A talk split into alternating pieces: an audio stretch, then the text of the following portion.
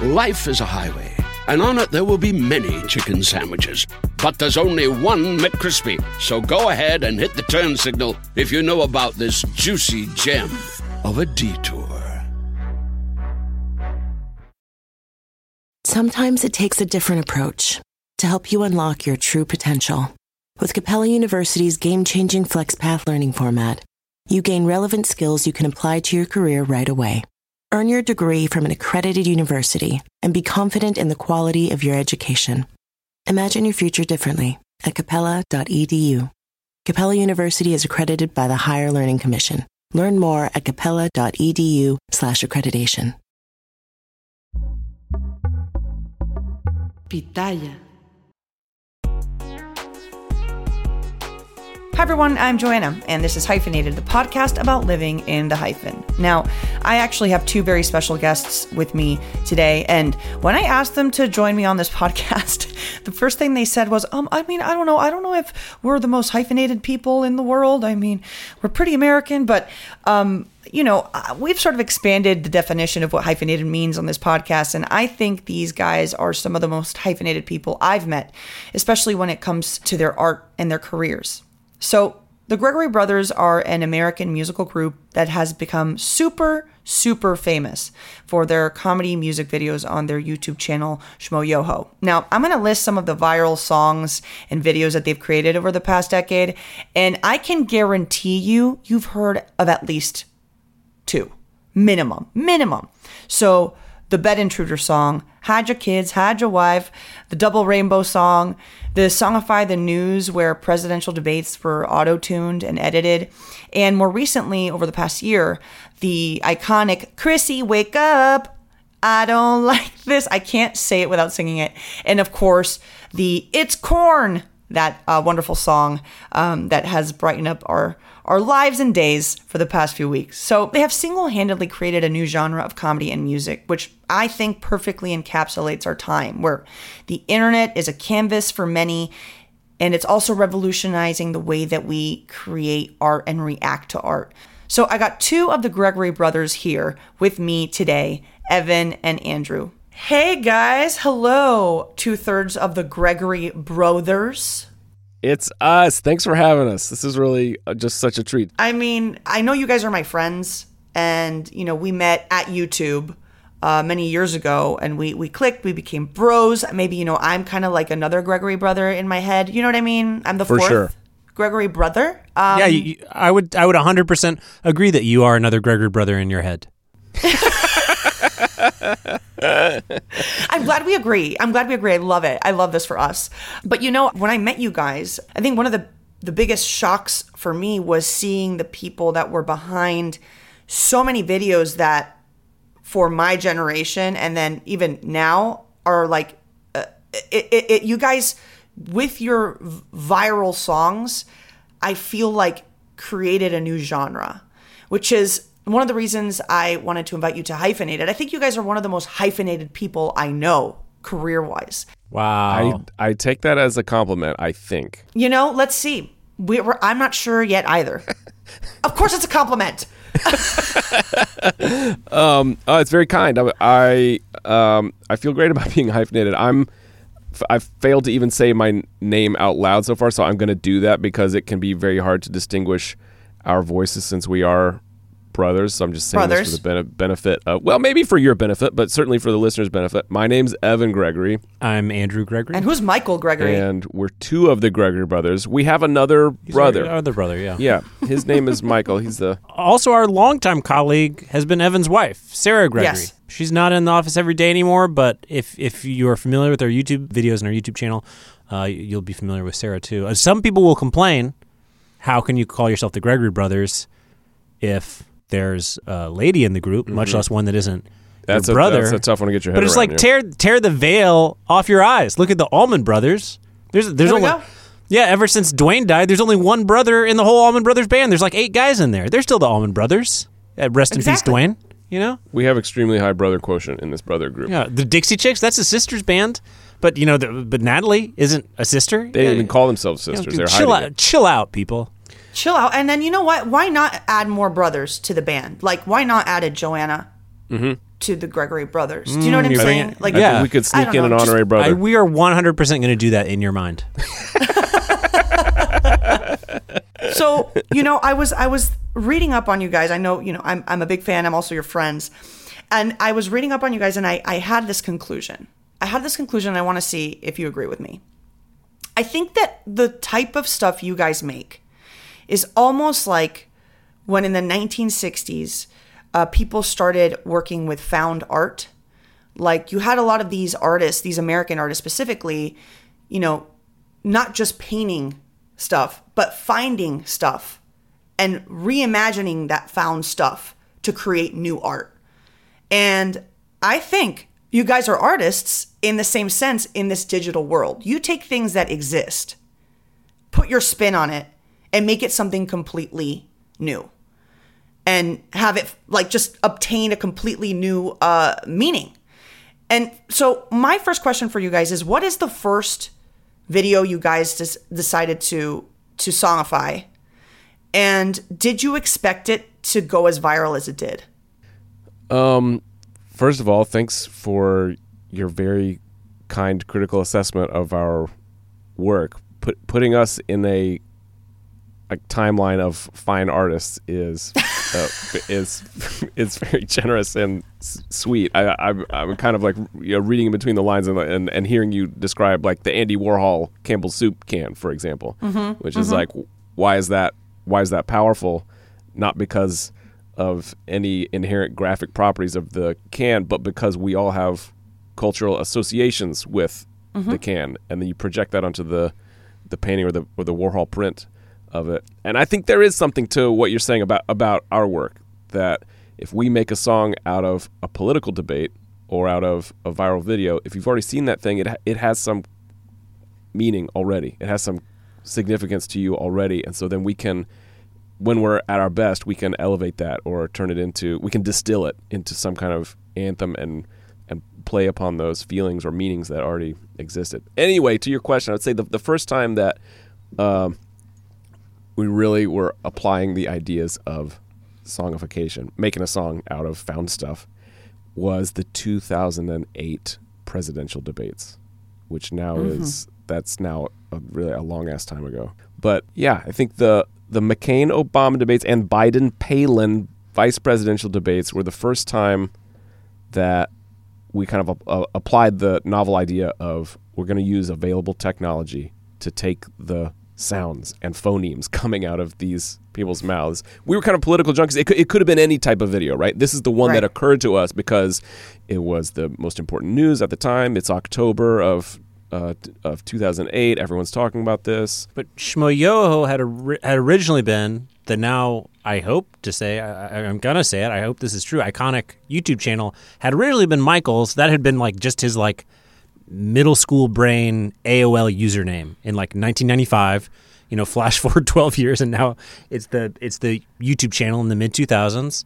And he uploaded a video that he had made himself for the oh, the first Obama McCain debate. That was just like a music And it video. got like 30 or 40,000 views, which for us at that time was mind blowing. You know, Michael had two or 300 subscribers.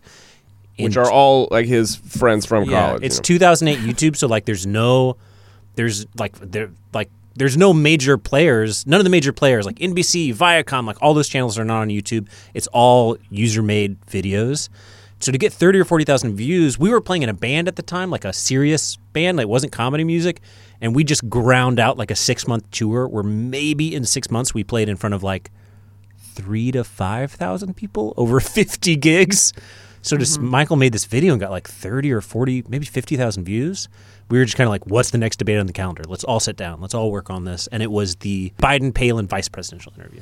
It was the thing that like we could all work on together with, with a shared family history. It's like we got each other. We had the same sense of humor. We had the same uh, you know political insights about what what we would want to try to make funny or or make musical and and so we started putting more and more eggs in that basket. It was, it was maybe the next spring that it really popped off to another order of magnitude of of virality when after the presidential election we thought we still hadn't gotten galaxy brained enough to think you could just do this with any Yeah, I piece mean- of viral video ever, we still were like, you know what this works with is politics. So how can we? We're going to make this about current events. So we could do this every you know couple of weeks. We could make we could serialize it. So we created this series called Auto Tune the News. Mm-hmm. In which we're applying this idea to just the current events of the day, and we would make a video that's like a collage of three or four different stories that turn into one single song. Um, and it was a lot of work, but the second episode of that really blew up with this like to the tune of a million views. So so that's a really big number in 2009 YouTube. Yeah, it was talked about on like late night shows, which was like a mark of like of crossing out of like the YouTube sphere. Like Jay Leno and Katie Couric talked about it when she went on Jay Leno, and Rachel Maddow had um, Evan and Michael and Sarah on. Like it was just a, it was it was a really um, Well, wild time. That's when we had a clue that it's like, well, we could keep investing in this, and this might be something that even predates the YouTube partner program. So you, we couldn't really get paid for it, but still, when you have uh, you have a big number like a million views, you have a you have a clue like there's something here. We should keep doing this. Right. Like no like at that time maybe there were 50 or 100 YouTube partners that YouTube would like pick up the phone and call and be like, "Do you want to be a YouTube partner?" Now you're getting like auto emailed if your video gets a 1000 views being like, "Would you like to monetize this video?" It's all computerized. At the time we were like, "Maybe one day we'll be YouTube partners, but there's only a couple hundred of those." Like the YouTube Right. partnership program was just starting. I mean, you guys were at the at the beginning of I think what YouTube ultimately became. Like I, you know, I feel like now it's it's completely different and and I'd also I also want to ask you guys about, you know, TikTok and how how how that structure, how even even shorter form and how song has sort of been inculcated into now comedy videos even more than we saw before. Um, but putting that aside, uh, you guys were at the beginning of this like YouTube push. Like I remember when YouTube was like Uh, Charlie bit my finger and you know it wasn't as reactionary. It almost felt like it was in another world. It had its own vernacular. It's had it had its own like culture.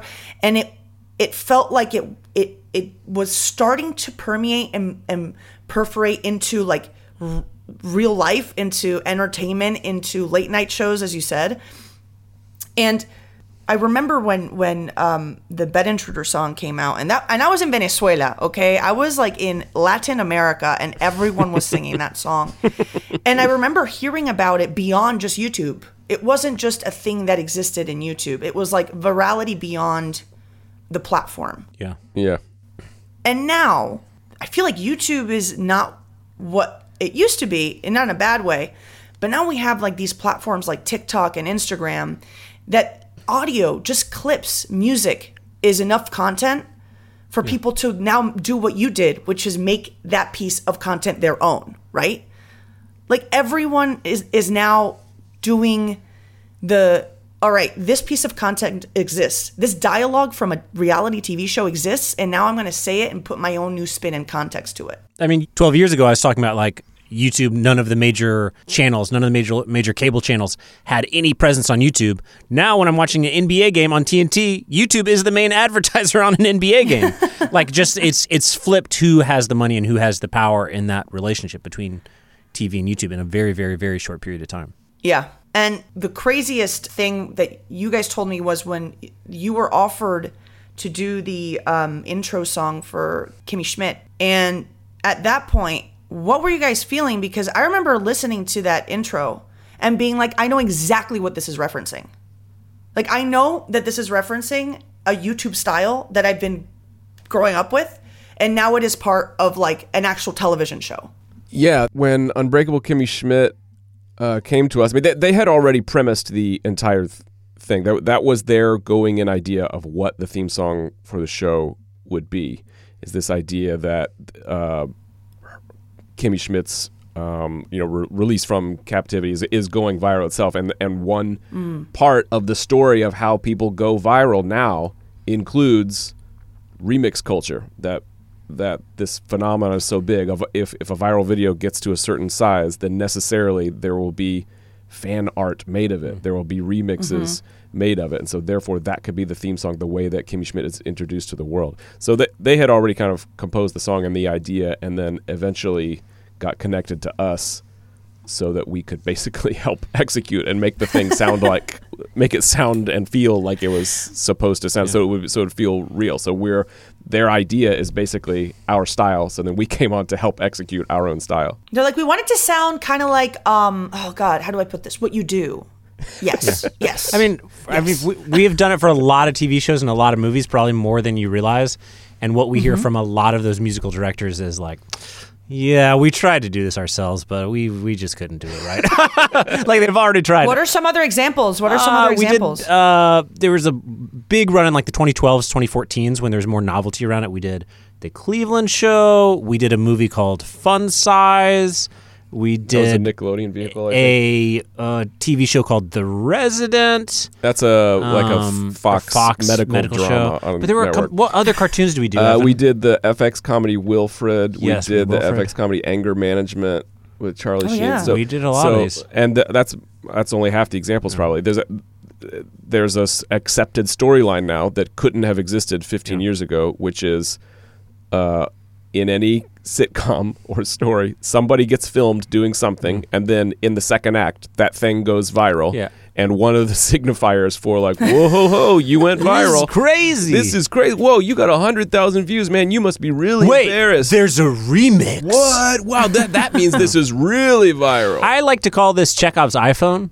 That if in any TV show or if any in any film in the first act, someone says, "Hey, I'm filming this on my iPhone."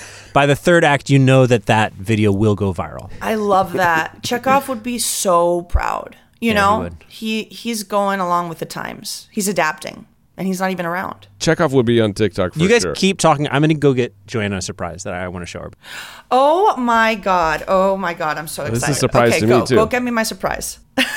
okay, let me fill the time while Andrew's gone. What were we talking about? I mean, about? I guess that's my Oh, job as a host. What should I say? Let go with ego. Existen dos tipos de personas en el mundo. Los que prefieren un desayuno dulce con frutas, dulce de leche y un jugo de naranja. Y los que prefieren un desayuno salado con chorizo, huevos rancheros y un café. Pero sin importar qué tipo de persona eres, hay algo que a todos les va a gustar. Los crujientes y esponjosos Ego Waffles. Ya sea que te guste un desayuno salado, con huevos o salsa picante encima de tus waffles, o seas más dulcero y los prefieras con mantequilla y miel. Encuéntranos en el pasillo de desayunos congelados. Lego with Ego. When your space has the long lasting, noticeable scent of Airwick Vibrant Essential Mist, you'll want to invite everyone over. From book club to reality TV watch parties, even the in laws. It smells amazing. Airwick Vibrant Essential Mist is infused with two times more essential oil versus regular Airwick Essential Mist for our most authentic, nature inspired fragrance experience. Airwick Vibrant Essential Mist is perfectly portable and effortlessly easy, the way fragrance should be. Now that's a breath of fresh Airwick.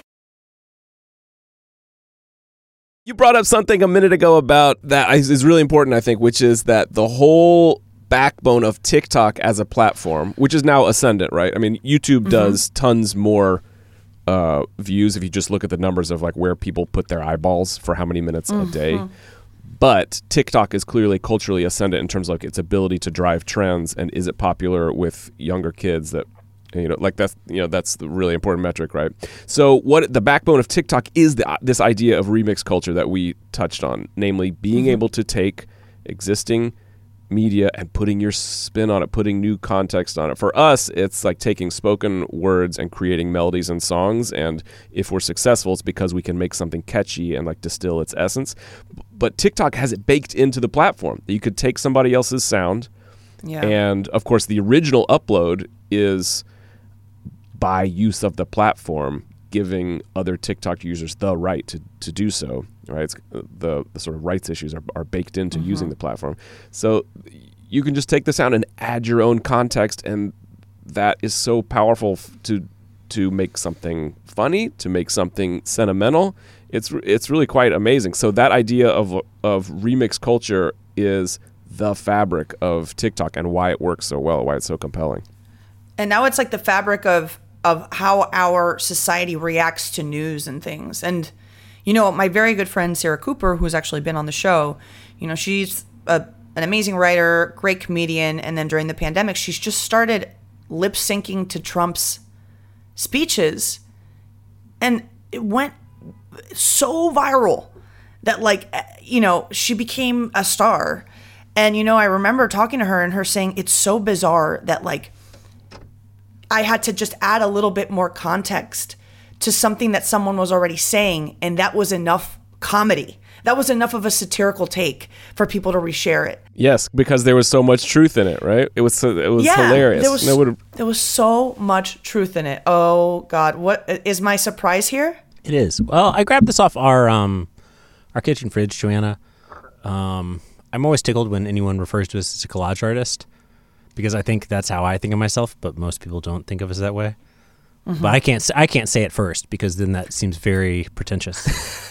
i think you're a collage artist but there's this strange period of our lives when, like, how old do you think we were, Evan? Maybe like 10, 13, and 16? yeah, middle schoolers. Like middle school this, to high school. What Andrew is about to share is our early career as remix artists. That now ma- it makes it look like now that we meant to do this the whole Yeah. time, as opposed to what actually happened, which is we tried something a little bit novel and then stumbled into being YouTubers. Yeah, this was a hobby of ours for like maybe two to four years. when we were kids. when we were kids, and every day we'd come home, we'd read the funny papers. We loved the funny papers, the actual paper newspaper would be on the kitchen table, and we'd read the comics. and we got in the habit of just cutting up all of the comics or the funniest comics out of the newspaper and putting them back together in a way that we found to be funnier than the original comic strips. stop it And one of the things that was quite funny about that is like you'd get in arguments like you do in a writer's room. Like the three of you there, and you're like, no, no, no, this line would be way funnier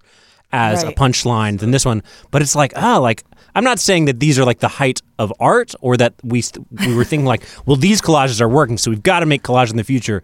But it weirdly did kind of model for us like working through an argument and being like, yeah, that joke's funnier. We all agree today, or like, Yeah, that- we're, we're that- pitching each other middle school like or, writers' room or jokes. that feeling where you like, well, like today I just lost, but I have to go buy it because the other two really agreed that the joke I thought was funny or was not funny. I realize this is an audio only medium, so I'm going to describe to the listeners what I'm holding up here, which we eventually laminated these because they're getting very sun bleached and we wanted to save them. But this is a family circus cartoon in which, uh, who is this? Little Billy. little Billy? Is it Billy? Yeah, little Billy is outside the house, like wearing a homemade loincloth. And his mom, the caption is, his mom is saying, Come in here and put on some proper clothes, Billy. Who do you think you are? And in the original, Billy is just imagining a caveman. I think he's And that's- imagining Tarzan or something. Tarzan, Yeah, yeah. and that's supposed to be funny. That a little kid would imagine himself as Tarzan and then go outside in a diaper, basically. That's the joke. Wow, hilarious. But in our version, yeah, hilarious, right? That's but that's like par for the course for Family Circus. Just like something that kind of like doesn't make you ha ha, but makes you go hmm. clever Yeah. So what we did was we cut out uh, just a picture of Kathy from the comic strip Kathy. Uh, just eating her feelings and overeating like a giant pile of cookies and spaghetti. And so now, in our reimagined versions, that's what little Billy is imagining himself as Kathy. Can I can I be honest? If I had to write like a movie based off you guys, like I need to write the Gregory Brothers film, even if this wasn't what you guys did as children, it is perf. I would write a scene. I'd be like, you know, it would be really great just to chart the artistic progression of these people is they started out making collages of existing newspaper clippings and c- recreating comedy based off what was already there, and then they moved on to music and and film and video. It's it, it's almost like you guys thought out y- your trajectory. It is so true. It's like this is the this is the flashback backstory that would be Yes.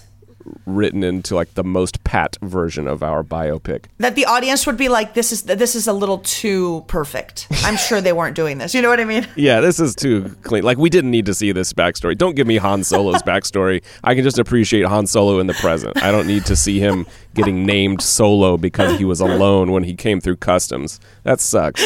Wait, so when if you guys were doing this at like teenagers, what were you guys doing until YouTube? Well, we never envisioned that this would be the end game. There was no I there was no way you could conceive of what YouTube would be, much much less that we were going to work together on it. Like we got along okay as siblings, but there's 6 years between me and Michael, so when you're when when I'm graduating high school, like Michael is still basically a child, so you can't even really imagine that you'll ever be peers.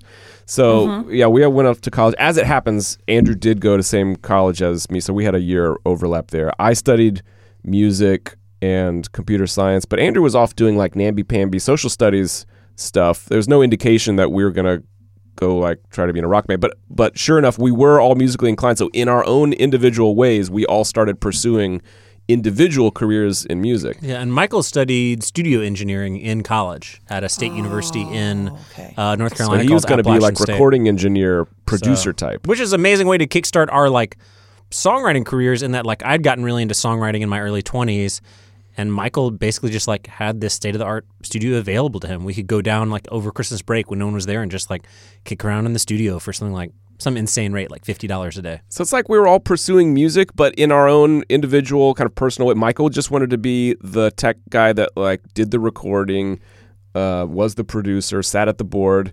I uh, had studied music, but was like I came to New York and had a day job and was singing in rock bands, like doing cover bands in bars and stuff like that. And, and Andrew was like folky guy with a guitar, going to play restaurants and coffee shops and tour around colleges and and whatever. And then as a side project, when Michael was just graduating college, we're, we're all trying a bunch of different things just to see what sticks. Mm-hmm. And as a side project, we said, well, what if we played together? We could also have a band together. And we toured that a little bit, but I, I you never would have said that like all our eggs were in that basket. We're all Andrew was mainly focused on his own solo stuff, and I was still playing with other bands. And sure enough, this the side project on our side project, which was just posting a funny video. Of course, that's the thing that popped off. That That blew it all up. Yeah, that's how it goes, kiddies. I mean, it's so true. Get you a side project that has a side project. Maybe because the stakes are lower. Like sometimes I, I think about how much how much how many stakes I put on certain things and how that sometimes becomes like a detriment. And sometimes when like the best videos, the most viral videos I made were the videos where I was just like, I don't know, let's just like try this. And then it it just worked. And it there's something about virality that I you know, it, it it's a mystery, but also it's a math. It's a bizarre like concept. Virality for me is is it's something that I can't quite put my finger on, but when I see something go viral, I'm like, oh, I know exactly why this went viral. Yeah, I think the virals of the past are like the bad jokes my dad says that my grandpa taught him, or the, you know, folklore, or the, you know, weird Halloween stories with the woman with the ribbon around her neck. Like, I feel like that's the original viral. Do you know what I mean? It's like, oh, yeah, this is. you just mean the oral tradition of folk tales. Just- Yes. yes. But sometimes, like when I watch, uh, it's corn, you know, th- which I, I think is probably the biggest hit of this year. I, I think that, I mean, and uh, Chrissy Wake Up, which I didn't even know was you guys until until I was listening to it on Spotify. Um, but there's something that makes sense to me about it, right? There's like, oh, th- this song slaps, but also there's this added layer that that I don't know what it is, but I'm like, this is what makes this a phenomenon. Is like this kid so excited about corn, yes. which is such a bizarre concept. You take this and then you make it an anthem, is what you said, and I think that's such a great word. That you don't just songify, you make it an anthem of a moment in time that people can all feel like they. This is gonna sound a little like hippie-ish, but it. when I see those videos and, and and hear these songs, I feel like I'm part of a internet culture. Like, Mm-hmm. oh, I know what this is. I pick up on it. I belong it. I understand the joke, and I can enjoy it and feel connected to the internet as a whole. That's a really good point. That because there's multiple layers to a thing, because it's part of remix culture and it took a piece of media and made something more out of it when when we make a derivative work to use a lawyer term. Uh, if you recognize all those layers as a viewer, there is a sense of belonging. Like I got it. I got all the layers, and that that can be powerful. But even even if you don't get it, there's still something there for someone. So with with the example of the song "It's Corn," it if it works for you, it's because it's managing to be both incredibly wholesome and sentimental and also whimsical and funny. This kid's brilliant take on corn is really unique. It makes you laugh, but not in a way that you're laughing at him. You're very much laughing with him. You get it. You get a little bit psyched about corn, and then it has some poignancy to it as well. I love what you said that you're not you're not laughing at him. And I I think for I mean maybe for the political uh videos that you made, even then, I'm not necessarily laughing at them. I'm laughing at the situation. Mm-hmm. It's never a feeling of like, oh, I'm let's take advantage of this vulnerable moment that someone had online and then further make fun of it. It's kind of like let's elevate it and give it a good spin. And as a comedian, you know, we have the concept of punching up and punching down, which punching down is when you use a joke to like hurt someone that has less power than you and punching up is punching up towards power and and punching up can also be self-deprecation are you guys aware of this when you make your work or is it just inherently part of your process Yeah, we're aware of it. I think it maybe started a little bit less consciously or, or inherently, but there's complicated dynamics at, at play. The, the Wild West nature of the internet means that there are lots of remixes happening at any given point in time that are just uh, and somebody interacting with a piece of video just a, as a as a medium, as an artistic medium, with no consideration for the the likeness or the the rights or or what or whatever. And as we went from you know ten years ago, as we went from being just another YouTuber or just another group of musicians to having some platform or having some profile. No one ever really thought of us as being really famous as personalities, but our productions became known and our and our channel had some weight. We started thinking about that a lot more and, and how could we build relationships with somebody that we're going to remix. If it, if it has a like, I mean we've produced hundreds of things that are just flops, but if we have a non-zero chance of producing something that is going to be a hit, then we want this person to benefit from it. So that started with the Double mm. Rainbow song and the Bed Intruder song, uh, which is now which is now 12 years Yeah. ago, but proceeds to to today. So even though on TikTok it's kind of baked in, like I said, to the platform, and just by posting a TikTok, Recess Therapy is kind of inherently saying to all of TikTok, you may now use this sound and do your own thing with it. Right. We did not turn off duets, so best of luck to us. Yeah. So in a sense, we could have just gone out there, as could any of you know millions and millions of TikTok users, make their own duet, do their own spin on the thing.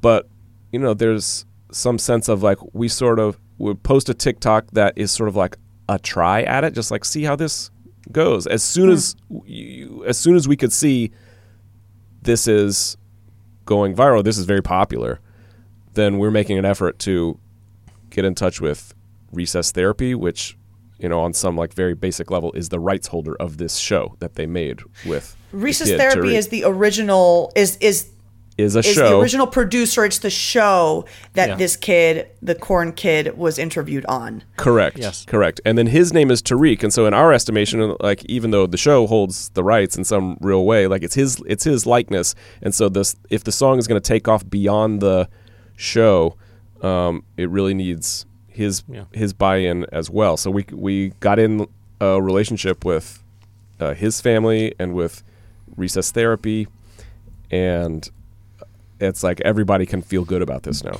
But to your question about just like how do you make sure you're punching up and not punching down, or at least like in the ca- in, like in the case of the, it's corn, like I don't feel like we're punching in any direction. Like we're just making No. a happy song with a kid who is happy about corn, and there's kind of no one that is being laughed at. Everyone's just smiling along with corn. I, I, I guess that's what I think. Anyway, Some uh, people but do get confused though that they find like if they're laughing at all, people then It's just because you're so happy. yeah people then so happy. yeah people may assume like I must be laughing at something right so mm-hmm. therefore I'm laughing at this. With. Like, sometimes it's difficult for people to understand their own sense of humor. It's a, it's a Yeah. very compli- it's a very complicated human thing. So so It- you can't take for granted that everyone knows what they're laughing at. But what I'm trying to say is that we get a ton of fan submissions because this is what we've been known for for 12 years. We get an enormous amount of fan submissions, and you can kind of tell how good of a submission is by how many people send it to you. Like if you get one person hmm. submitting you a video, you're like, well, I'll go check that out, but it probably won't be a good submission. If you get 25 people sub- submitting the same video to you in the same day, you can think like, wow, that video is pretty viral, and also it's maybe a pretty good match if 25 different fans thought it was a good match for us. But I've seen some terrible videos that people suggested to us. People who are fans of ours, you know, God love them, but do not get this what you're talking about Joanna, of just like what is funny when you're punching mm-hmm. up? What is not funny? Like when you're asking us to songify a video where several people died in a terrible car accident. Like Like I'm not going to touch Oh, that. wow. There's no way that could be a fun song or a funny song, and I'll just delete that email. yeah. If a friend asks how you're doing, and you say, I'm okay. When the truth is, I don't want my problems to burden anyone. or you say, Hang it in there. because, If I ask for help, they'll just think I'm weak. then this is your sign to call, text, or chat 988 for free, confidential support. Anytime.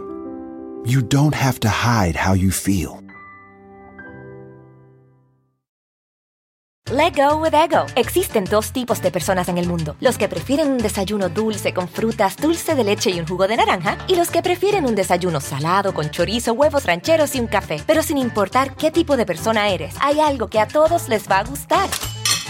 Los crujientes y esponjosos Ego Waffles. Ya sea que te guste un desayuno salado, con huevos o salsa picante encima de tus waffles, o seas más dulcero y los prefieras con mantequilla y miel. Encuéntranos en el pasillo de desayunos congelados. Lego with Ego. Wow. I, you know, in my head, I was like, I wonder what video they would have sent that was that bad. And then it was worse than what I thought. then that was worse than what I thought. and there's probably worse the- examples of that. But you you must have your own experience with that. When I think about so, uh, something pricked my mind a few minutes ago when you were talking about uh, your ability to look at something and see why it went viral. I had the same feeling when I was first watching your channel four or five years ago, th- thinking like, uh, I guess there's a certain amount of grass is greener a- aspect here where I could look at your channel and be like, golly, she's got it on lock. She has cracked virality. She's doing the perfect combination of niche times general. Like Joanna is absolutely killing it and like being so uh, envious of the power your audience had, but also your ability to do widely like accepted just, just really great comedy. But Well, I was just gonna say, I wish you had told me that earlier because I was like, what the fuck am I doing with this channel? and then I was looking at your channel and I'm like, ugh, like what? You know, how wonderful to have a skill that you don't have to be in front of the camera to do, and you can make comedy without people commenting about your like. You know, my comedy it, for YouTube, it was like it was impossible to separate the me from what I thought was funny, and and that's that was both my power but also my weakness in the sense that what I wanted in a lot a lot of times was like I just want to make something and comment on something or celebrate something without it having to clearly be from my point of view like my mm-hmm. my self. Like it can exist without me in the middle of it yeah, detached from you because then any comment that someone is making about your comedy is also personal in nature and that really stinks. I remember the connection I was trying to make earlier which is that like you must have gotten thousands of fan submissions about like talk about this thing from how how like Venezuelans do this and Colombians don't or whatever. You must have gotten a billion uh, submissions that are like 1% good and 99% b- bad suggestions like these would never work. yeah We're on the very far other end of that spectrum, though, where we make videos that people love that have really blown up, but like people cannot even know we make. You know, like there, there have been mm-hmm. dozens of times where someone at like a party or something is asking me what my work is, and I'm like explaining it, kind of, you know, oh, I make, I, we, I take videos of people talking and make it sound like they're singing, and they're like, oh, kind of like that double rainbow video or like auto tune the news, and it's just like, yes, those are the actual videos. I make, and people don't, you know, with kind of a more quote unquote normal YouTube channel, you know, you can't watch your channel and not know you're behind it. You can't watch, you know, Yeah. uh, uh, the Vlogbrothers channel and not know who John Green and Hank Green are. And you know, I, I think that's a blessing and and curse for us because people look at our videos and it's kind of like the work is the work, but also it's like other YouTubers like can sell a lot more tickets than us. Like we've tried to do ticketed events that we've canceled because people are like, "Well, your videos do really, really well, but people will have no idea who you are." but I, I think you guys are are are the exception because I remember when I started you doing YouTube, the whole conversation, all the articles, all of like the modern day philosophers were talking about personality driven content. That that was like the future of that like perspective point of view vlogs vlogs were like the all the rage i don't think they are anymore but i remember having like sitting through like 40 minute freaking vlogs of people just eating breakfast and people and I, I was so confused by the fact that it had so many million views but it was like this slice of life of, of it was like humanizing the internet it, was like humans using the internet and then humans using the internet to humanize. Oh my god, I don't know what I'm saying. But anyway, um, There's something in there. there's something there that I think is different now. I think the time when we were coming up on YouTube, like what, like 10 years ago, I think it's a very different time than now. I know there's a lot of like big personalities and stuff, but like I feel like Gen Z sort of shirks away at like people trying to be funny or like people trying to. Like the accidental comedy is sort of winning, almost like unintentional. And it, I feel like millennial era YouTube was very intentional. Like it was like, all right, I'm gonna do, I'm gonna do a jump cut here. I'm gonna do this. I'm gonna do this vlog here. I'm gonna do that. And then now a lot of the videos I get sent are like security cam videos with like a weird voiceover on top of it. Like, like the whole personality element of it, it still exists, but it almost feels not as important now because so many people can produce like TikTok made making the video in, inherent to the platform. You don't you didn't need you don't need to buy a camera and then edit it and then upload it onto YouTube. You can just make the video on the app. So now everyone is making videos. So there isn't even like a barrier to entry at all. Yeah, that's that's exactly right. I mean, when I think about what you're describing, namely that that YouTube and TikTok and the environment of digital video is different today than it was 10 years ago. You know, there's a no duh element to that, but but the but the and the question is why? Well, what's different about it? You know, for me, it is uh, scale, meaning how many videos and users are there today versus 10 years ago. Yeah. yeah, we're talking about the same site, YouTube, but it's not really the same site when 2 billion people log in every day compared to 20 million or something. That's not really the same site. Right. The scale the scale difference is unimaginable. And so the ecosystem of videos is so big that it can it can include a tiny minority that's 1% of itself that still is like it was 10 years ago whereas 99% of the site is new stuff that new people are making. The other big difference is just uh, algorithmic driven service of videos. Like when you're following vloggers 10 years ago, what mattered was who you followed. In YouTube terms, that's your subscription feed. And so if you follow someone and then they vlog each day, you get invested in their life like a friendship, you know, what do they call it? Parasocial relationship. You know, you're you're, you're following that person. Oh my god, I never heard of this. You don't know what a parasocial relationship is?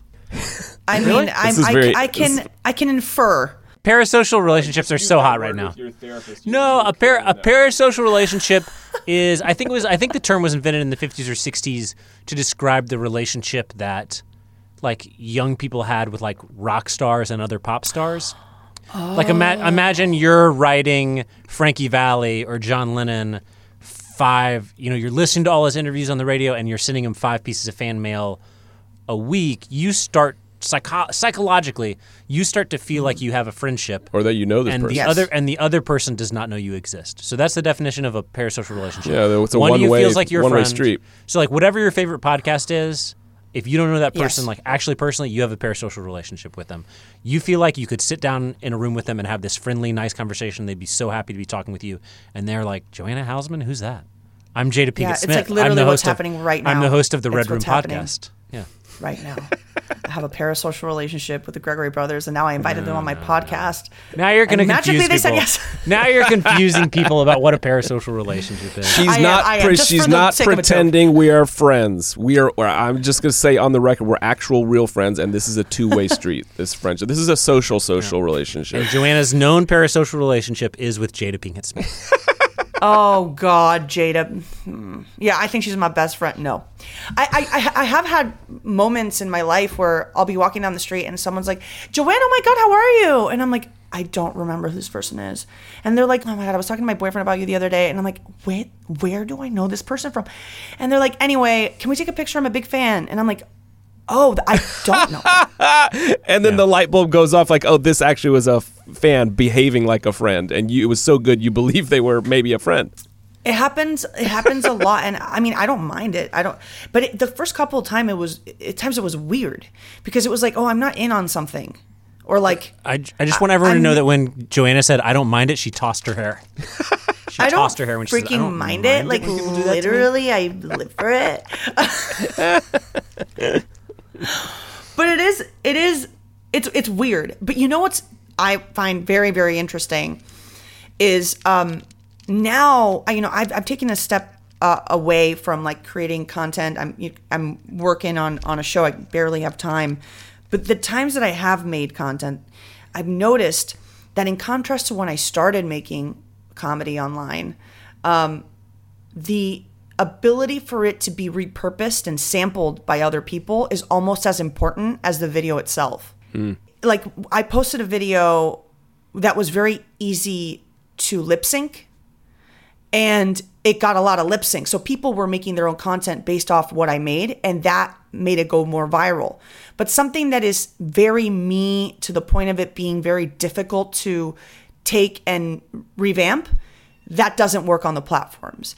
I'll say our our, uh, our formative pre digital video experience of virality, namely word of mouth sharing, was when our dad, who was a professor of religion, got in the mail a VHS tape from an old grad school buddy of his that mm. had a tape that was so funny that he dubbed other VHS tapes and sent it to all his buddies around the country. That's how that feeling of compulsion that you have to share. So now we have a mechanism that makes it really easy to share. You're just texting people, but there still is if that if that desire to share is so powerful, my buddies have to see that.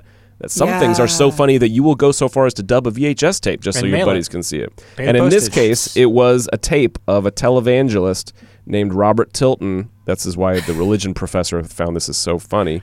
And Robert Tilton was known for like getting into the spirit while he's on his show and like mm-hmm. pausing in the middle of sentences because the spirit was touching him, you know. And so, if you send me money right now, brothers and sisters. And so every time he paused right that because he was getting touched by the spirit, someone had just dubbed in fart sounds.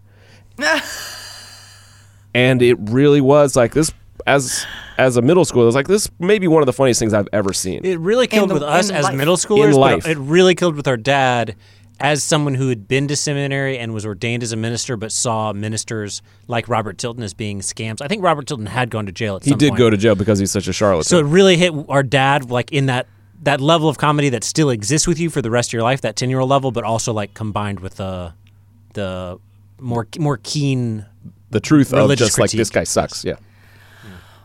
But you know what's interesting is that you know he had this friend of your dad's knew exactly who to send it to, and there was maybe what like six people in his life he could send it to, and and now you know you were talking about niche and how you know I always say that on the internet specificity and niche work better in in terms of grabbing an audience within you know the vast ocean of all the uploads and shit. But the more specific you are um the better you do like i remember meeting a lot of youtube creators that were like so fucking specific with what they were making they're like oh yes i am a weightlifter but not regular weights it's weights that are beyond this class weight but also i only consume vegan uh, food. So it's vegan weightlifters that are of a certain. It's like this, and they had millions of subscribers, and it's like, how? So the you know you, this friend of your dad's had this VHS tape, but if he had YouTube, maybe he would have gotten all the religion professors around the world. Yes, exactly. Yeah, it hits that uh, audience exactly in in the funny bone. Yeah, you're totally right. funny That that that uh, you know, there's a massive YouTube channel out there that is only making D and D miniatures out of paper mache or whatever it is, and YouTube and the world is a big enough place that there are one million people that need to see that and will share it with their D and D miniature paper mache friends. Yes, but I feel like although your guys' work is so specific to you and what you did sort of uh, hadn't been done before, it it's specific in it in the way that you make it, but it's general in the audience that it seeks.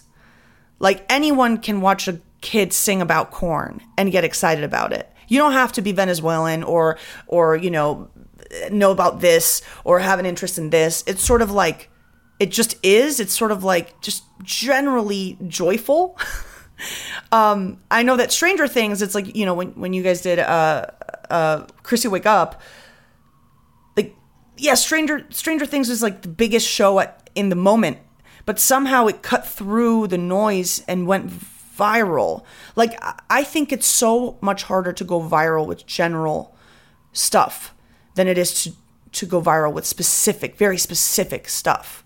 Um, and you guys keep on doing it. And I just wanna I just wanna say here that the NP, uh, NPR, you know, National Public Radio, reported that you guys are responsible for some of the biggest viral songs of the past decade. Isn't that crazy?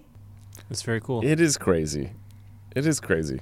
Yeah, that I, that was just the other day when they were doing a report on It's Corn, which is very funny to hear the NPR reporters try to describe what It's Corn is to their very broad audience of a certain age. Yes. You know, Well, guys, you know, we're heading to the end of this conversation. You guys have a very busy day. And then I'm also going to see you guys tomorrow to record your Yes, podcast. you're coming that to I'm our very podcast. excited about. Punch up Um, the jam. Punch up the jam. I guess this is where we need to pitch our own podcast to your listeners. I beg of you, come listen to our show in which we, with our wonderful guest Joanna, listen to some song. I won't tease it here, but last time Joanna came on the show, we did Gasolina, a huge, I destroyed massive it. I hate crossover that fucking hit. song. Yeah, it was a challenge for Evan and I because neither of us actually speak Spanish. Evan speaks a, I I guess, speak a a, little bit, of like a high Spanish. school level, but what like what do we do on the show? We dissect the song all to hell, and then by the end of the episode, we produce We write a and better, record. a punched up version of that jam. Yeah, so we, we made a better version of the song Gasolina by Daddy Yankee with Joanna's help. Mm-hmm. It, it- you know, it's green, it's feminist, it's you know progressive, and you guys should take take a little listen. So you can go listen. back. You can check out that episode. That was one of the first ten episodes we hosted. I think Joanna's episode Mm-hmm. of Punch Up the Jam for Gasolina. And in a couple weeks, I will spoil it. We're talking about uh, Boulevard of Broken Dreams tomorrow, right? Is that Joanna Green Day's Boulevard Broken Dreams? I cannot wait. I have so many feelings. I'm amped. Yeah, Totally amped. yeah, a lot of loneliness there. Joanna walks a lonely road here on Hyphenated. I do. The only road that I have ever known, if you think about it. I, I do. But you know, I want to thank you guys for coming. Um, I know that you will continue to make viral hits that define the next generation, and you know, I, I think you guys really are internet postmodern artists. And many years down the line, there's going to be a art historian teaching kids about like you know this type of a pastiche art in the digital sphere. Thank you so much for having us on, Joanna. We really appreciate Thank you guys. You guys are the best. Life is a highway, and on it there will be many chicken sandwiches. But there's only one McCrispy. So go ahead and hit the turn signal if you know about this juicy gem of a detour. Sometimes it takes a different approach to help you unlock your true potential. With Capella University's game changing FlexPath learning format, you gain relevant skills you can apply to your career right away. Earn your degree from an accredited university and be confident in the quality of your education. Imagine your future differently at capella.edu. Capella University is accredited by the Higher Learning Commission. Learn more at capella.edu slash accreditation.